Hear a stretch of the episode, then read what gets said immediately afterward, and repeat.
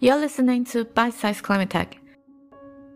Today we're setting sail on a new venture exploring the deep blue part of our planet. Did you know that our planet is over 70% water and the oceans hold about 96.5% of it? We've talked a lot about what we can do on land to combat the climate change and absorb CO2. Now it's time to dive into the blue waters surrounding the land. In our next few episodes, we'll focus on something called ocean carbon removal, OCR. Let's make some waves. Now let's dive into the types of OCRs out there. We've got two big ones to talk about. The first type of ocean CDR focuses on biotic solutions. Imagine marine photosynthesis in action. Seaweed, also known as macroalgae and microalgae or phytoplankton. These little guys are like the ocean's gardeners. They create organic carbon by gobbling up CO2. This neat trick causes the ocean to take up more CO2 from the atmosphere.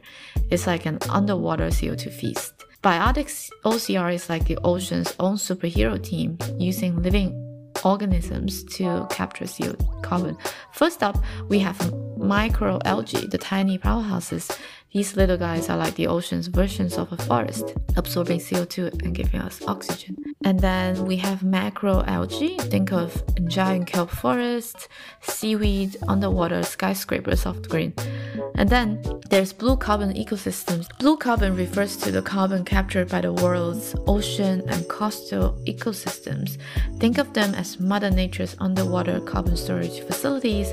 These ecosystems, like sea grasses, mangroves, and salt marshes, are not just pretty faces, they are hard at work acting as significant carbon sinks. Here's a splash of reality. Even though they are smaller than our planet's forests, these coastal systems pack a punch. They sequester carbon away faster and can continue this for millions of years. Now, let's switch gears to the abiotic uh, OCR leak. These are the chemists of the sea, changing the ocean's recipe to trap more carbon. First up, we have ocean alkalinity enhancement. It's like adding a dash of baking soda to the ocean, but instead we use minerals like olivine and some other stuff.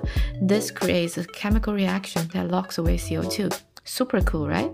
And then there's the electrochemical method. To picture this using electricity to turn the ocean into a carbon storage device to generate an acidic, acidic stream which can be used to degas CO2 from seawater for storage or other uses. It's like giving the sea a battery boost to catch more carbon. You know what I find the most interesting is you almost like everything on the land has a twin in the sea. Just as trees on land absorb CO2 and give us oxygen, microalgae in the ocean and macroalgae do the same. Think of them as the aquatic cousins of terrestrial forests. And if land has enhanced weathering, the ocean has its own version of alkalinity enhancement. It's as if Mother Nature liked her land-based carbon solutions so much, she created her their ocean equivalents. This mirror image between land and sea shows how interconnected our planet's ecosystems are, each playing a crucial role in the fight against climate change.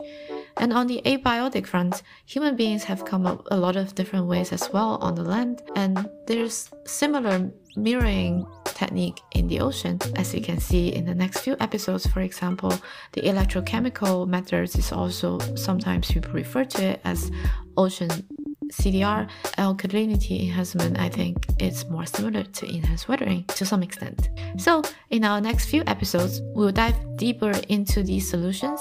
We'll explore how they work, their benefits, and the challenges we face in implementing them. It's a blue world out there. It's vast, unknown, and full of opportunities. And we're just beginning to understand this power in our fight against climate change. I'm hopeful for a better world. I hope you are too. This is Lydia, signing off. All content on Bite Size Climate Tech is based on public information, personal opinion, and observation. Thanks for listening today. I am your host, Lydia. I am not an engineer, just somebody who's passionate and care about the climate, and I want everybody to understand a little bit more so we can move forward as a society. Stay curious and explore the world of climate tech with me. I'll see you next time.